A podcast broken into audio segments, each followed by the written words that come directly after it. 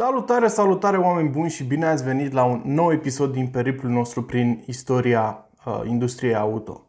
Mulți dintre voi mi-ați cerut încă de la primele episoade să vorbesc despre Mercedes-Benz și al său fondator Carl Benz. Ei bine, nu e vorba că nu am vrut să fac acest video, pur și simplu mi-a luat un pic mai mult să îl structurez pentru că istoria acestei companii este atât de lungă și include atât de multe momente importante pentru întreaga industrie încât pur și simplu mi-a luat ceva mai mult timp să le structurez. Bineînțeles, nu o să pot să acoper toate momentele extrem de importante și uh, nu o să pot să abordez toate mașinile legendare pe care Mercedes-Benz le-a făcut de-a lungul timpului, pentru că pur și simplu am stat aici două zile. Am încercat să evidențiez cele mai importante modele și chiar cele care sunt uh, în producție în ziua de azi și Cred că e cazul să începem uh, discuția cu uh, anul 1840 sau anii 1840, atunci când undeva în Karlsruhe se naște Carl Benz. Acesta încă de mic își etalează aptitudinile tehnice, iar atunci când ajunge de la vârsta liceului, este trimis ca ucenic la o turnătorie locală. Um, um, ulterior, acesta avea acolo să învețe toate lucrurile de care avea nevoie să devină un inginer de succes și ulterior își fondează propria sa companie în Mannheim. Uh, aceasta nu era extrem de profitabilă, dar i-a permis tânărului Carl Benz să experimenteze foarte mult și să învețe foarte mult uh, prin uh, exercițiu propriu. Astfel încât în această perioadă el reușise să-și dezvolte prima mașină și în 1885 puteai să-l vezi pe Carl Benz conducând-o prin, pe străzile din Mannheim. Iar în 1886 era deja o prezență deja familiară pe străzile din Mannheim. Problema era că pe vremea aceea mașinile aveau o reputație destul de urâtă, să-i spunem, destul de rea. Pentru că în timpurile alea deja existau uh, alternative la căruța cu cai și acestea erau uh, propulsate de motoare cu abur. Motoarele cu abur aveau o reputație extrem de proastă, nu neapărat din cauza modului lor de a funcționa, ci din cauza modului de a fi exploatate. Uh, eroarea umană ducea de multe ori la uh, explozii uh, din cauza creșterii presiunii acestor motoare peste limitele admise și oamenii pur și simplu erau foarte temători și era frică de câte ori vedeau ceva de acest fel pe stradă. Astfel, Uh, atunci când Carl Benz uh, a început să meargă cu mașina prin oraș, oamenii au avut o reacție destul de urâtă la adresa sa și foarte mulți îl priveau chiar cu un fel de teamă îmbinată cu ură. Uh, până și um, primarul din localitate i-a spus că el este liber să folosească mașina prin oraș, dar dacă se va întâmpla ceva, orice fel de accident, el va fi răspunzător. S-a mers atât de departe încât um, dacă unul dintre oamenii care se uitau la el cum mergea pe stradă și nu erau atenți unde calcă și își um, rupeau piciorul într-o groapă, el era răspunsător pentru asta.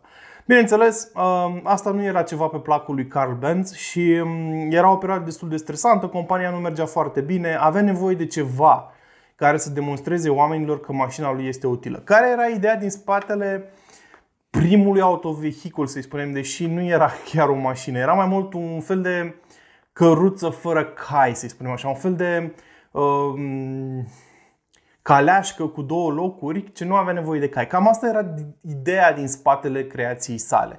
Uh, de a oferi o alternativă de transport oamenilor care nu necesita uh, o pereche de cai sau chiar un cal.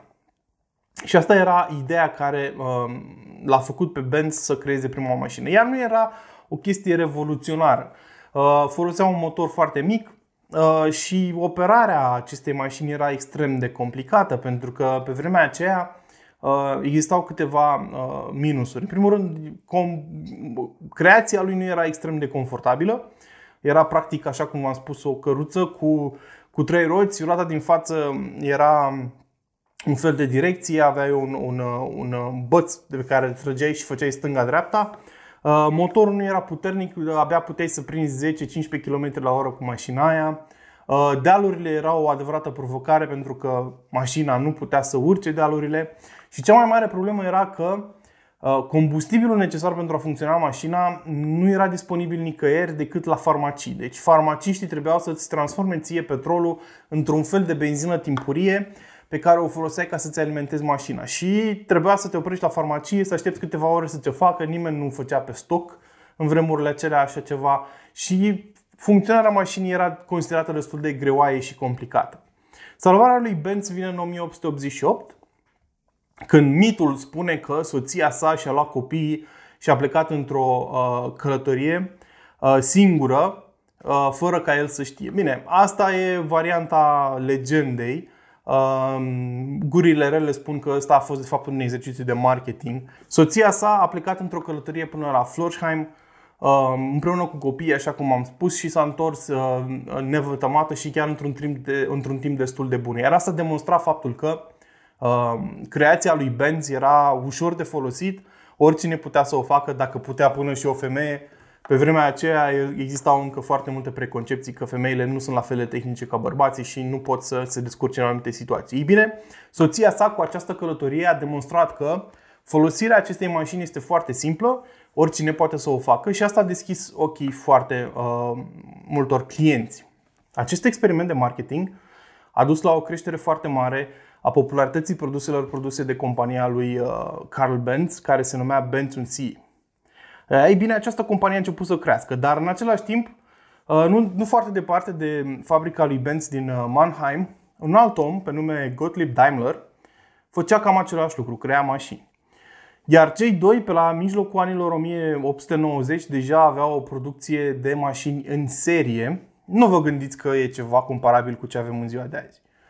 Cererea era foarte mică și ei produceau în jur de 100-200 de mașini pe an, dar era destul cât să fie considerate mașini produse în serie. Uh, tot pe la mijlocul anilor 1890, aceștia au, de, au realizat că au nevoie de locuri speciale unde să-și poată vinde mașinile. Iar unul dintre primii care au deschis un dealership de vândut mașini a fost uh, Emil Jelinek. Acesta uh, a devenit un foarte era deja un, un foarte bun afacerist și a început să se specializeze pe vândutul mașinilor. Acesta e menționat aici și de ce vorbesc despre el este că a jucat un rol mai important decât ar crede lumea în istoria Mercedes-Benz. Pentru că el a fost cel care i-a cerut lui Gottlieb Daimler să creeze o mașină care să poarte numele fiicei sale. Pe fica sa o chema Mercedes și astfel este creată la începutul anilor 1900 uh, mașina Mercedes 35. 35 pentru că avea 35 de cai putere. Și uh, ulterior, de la începutul anilor uh, 1900, companii, ambele companii încep să crească. Vine primul război mondial și după primul război mondial, Europa și Germania, bineînțeles, arătau complet diferit față de perioada antebelică și foarte multe companii intrau în faliment. Pentru a se salva, uh, Carl Benz și uh, Gottlieb Daimler decis să-și unească forțele. Decizia este luată în 1924, uh, dar pentru următorii doi ani cele două companii continuă să-și producă mașinile separat pentru ca în iunie 1926 cele două să se unească oficial și să înceapă uh, practic istoria concernului Daimler-Benz, care urma să producă mașini cu numele Mercedes-Benz. Înainte de a se oficializa mutarea, în 1926 uh, este angajat aici și un alt nume faimos în istoria industriei auto din Germania, Ferdinand Porsche.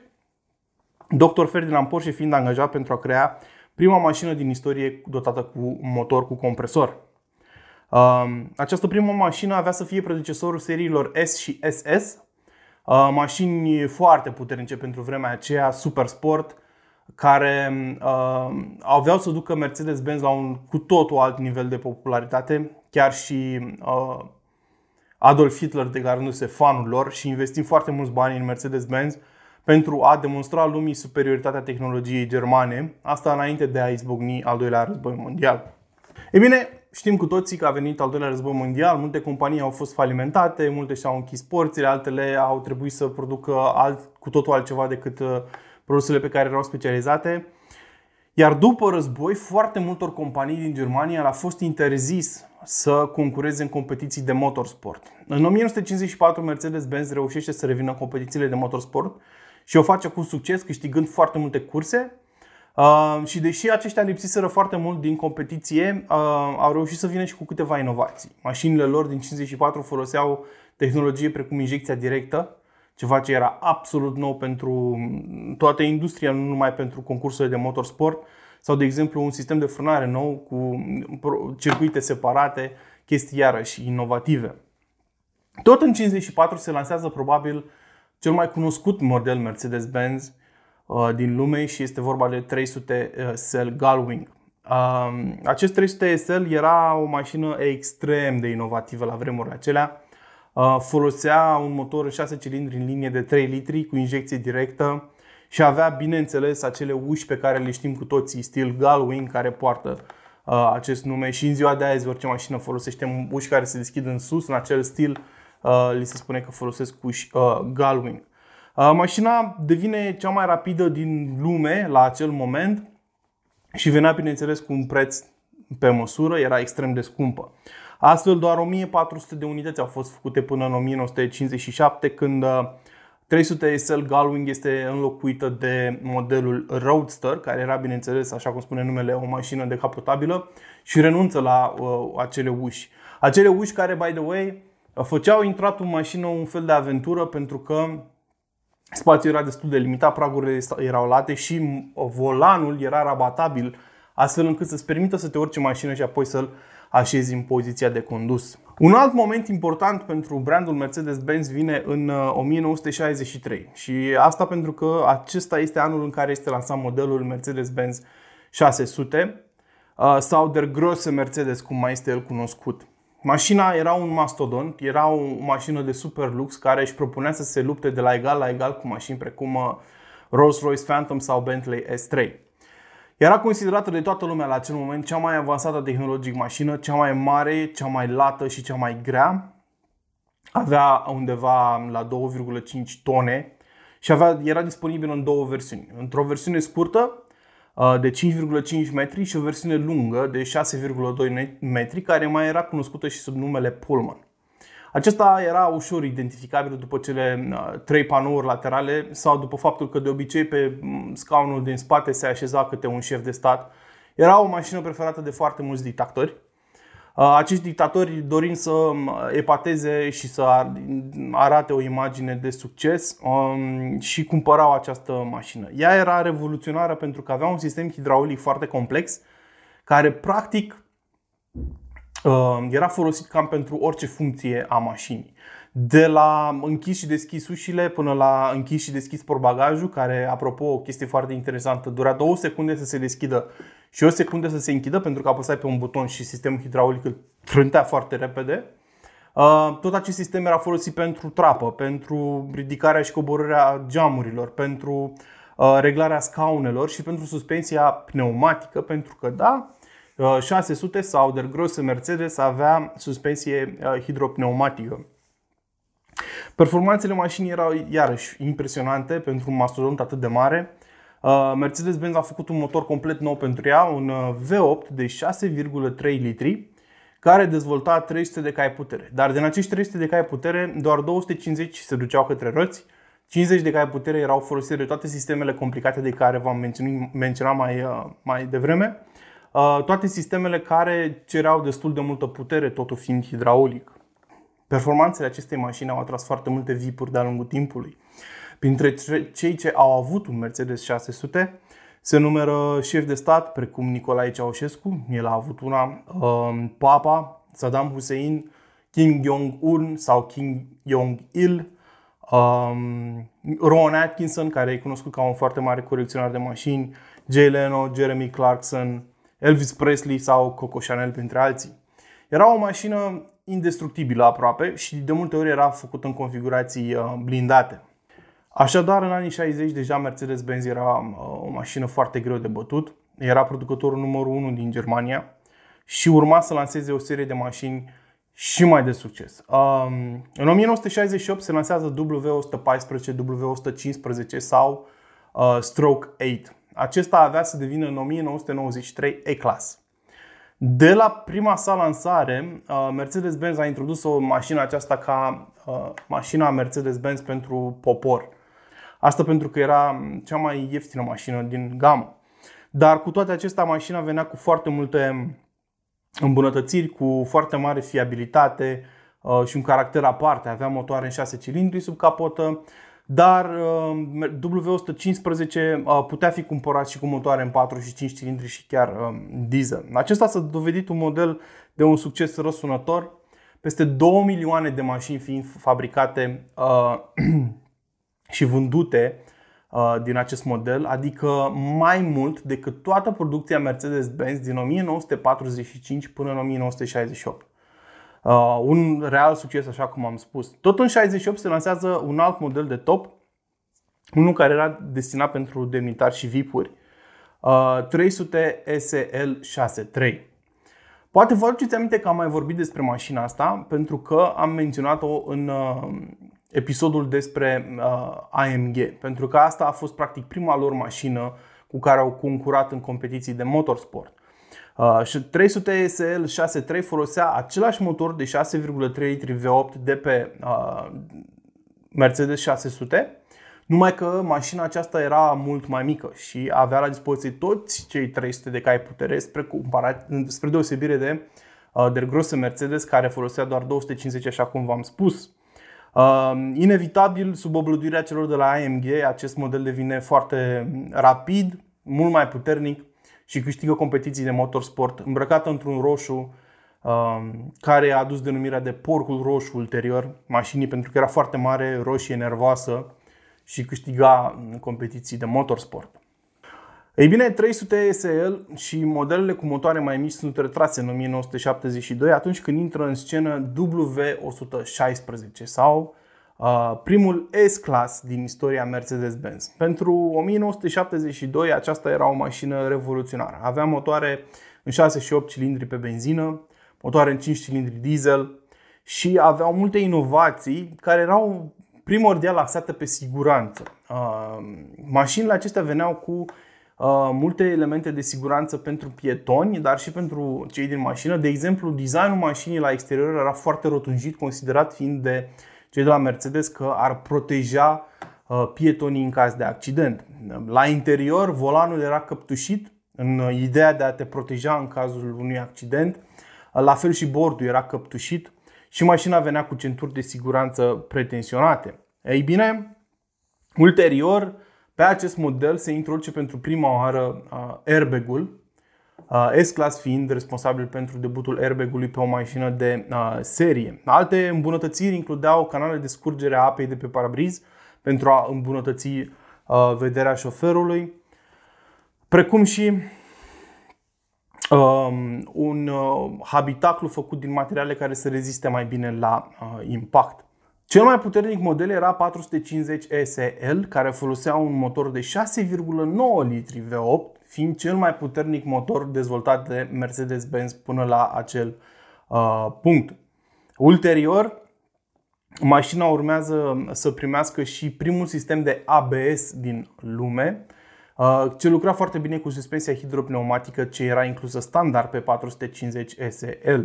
În 1976 se lansează W123 și numele ăsta s-ar putea să sune cunoscut. Dacă nu vă sună cunoscut și nu sunteți la curent cu numele de cod ale, al modelelor uh, Mercedes-Benz, W123 este uh, cunoscut în România drept Cobra. Un model legendar care avea să pur și simplu să bată în uh, piatră mitul uh, fiabilității germane. Uh, mașinile diesel erau practic mașini cu motoare indestructibile și acest model a fost vândut în 2,6 milioane de unități de-a lungul timpului, uh, până în 1986, când a ieșit din producție, fiind cea mai populară mașină lansată de Mercedes-Benz până la acel moment. Între timp, în 79, Mercedes-Benz uh, lansează primul său break, W123 model T.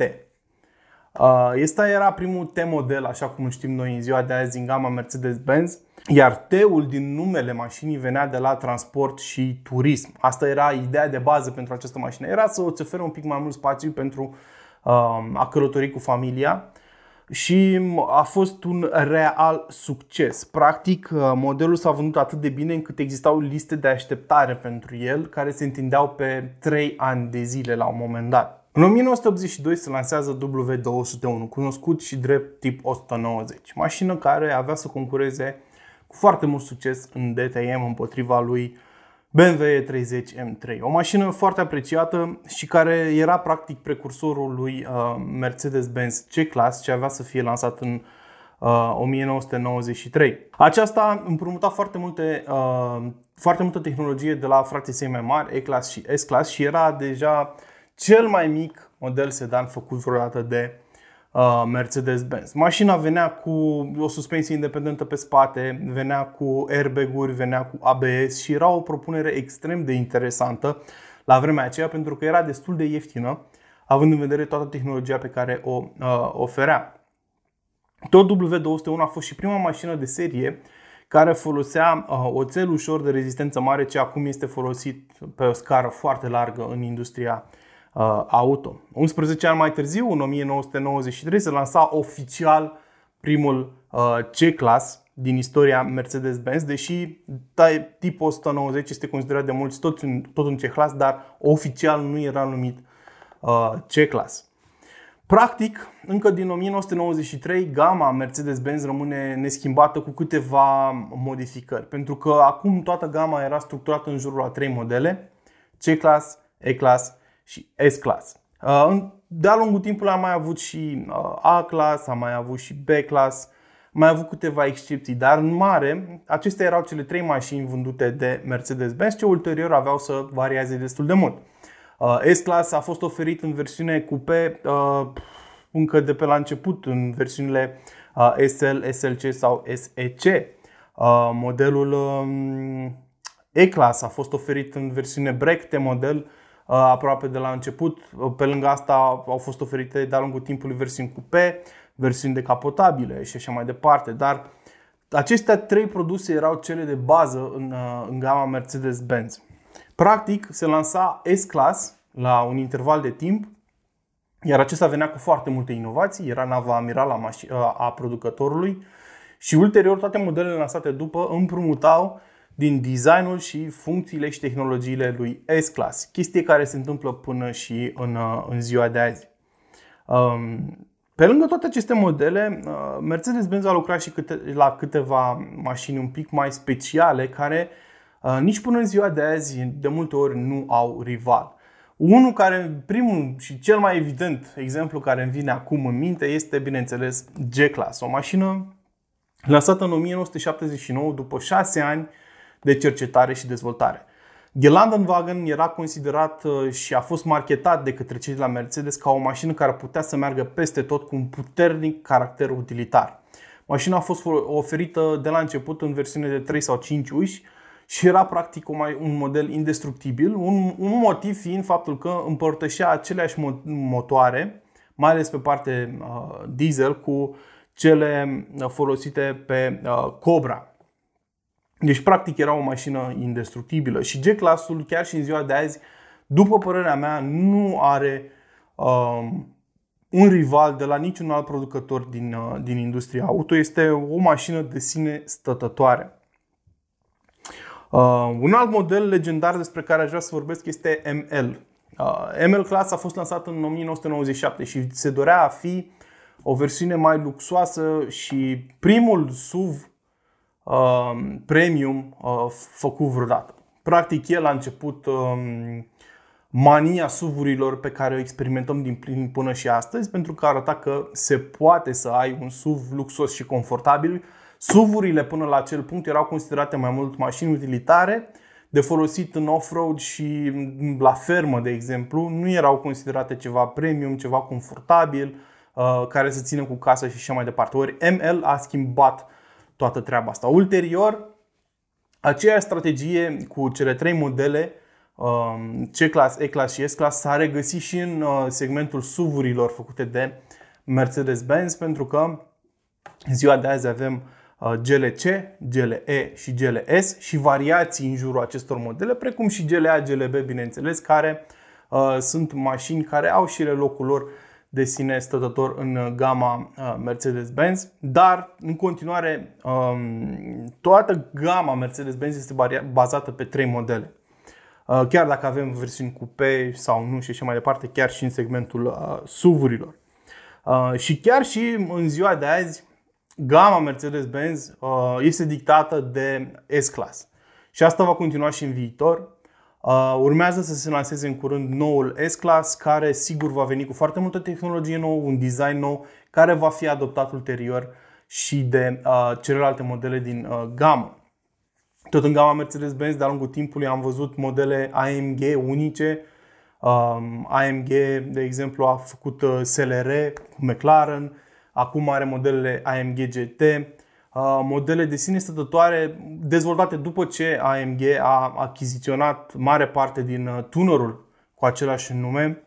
Um, modele dezvoltate după ce Mercedes a achiziționat uh, tunerul cu același nume și a început să dezvolte mașini super sport.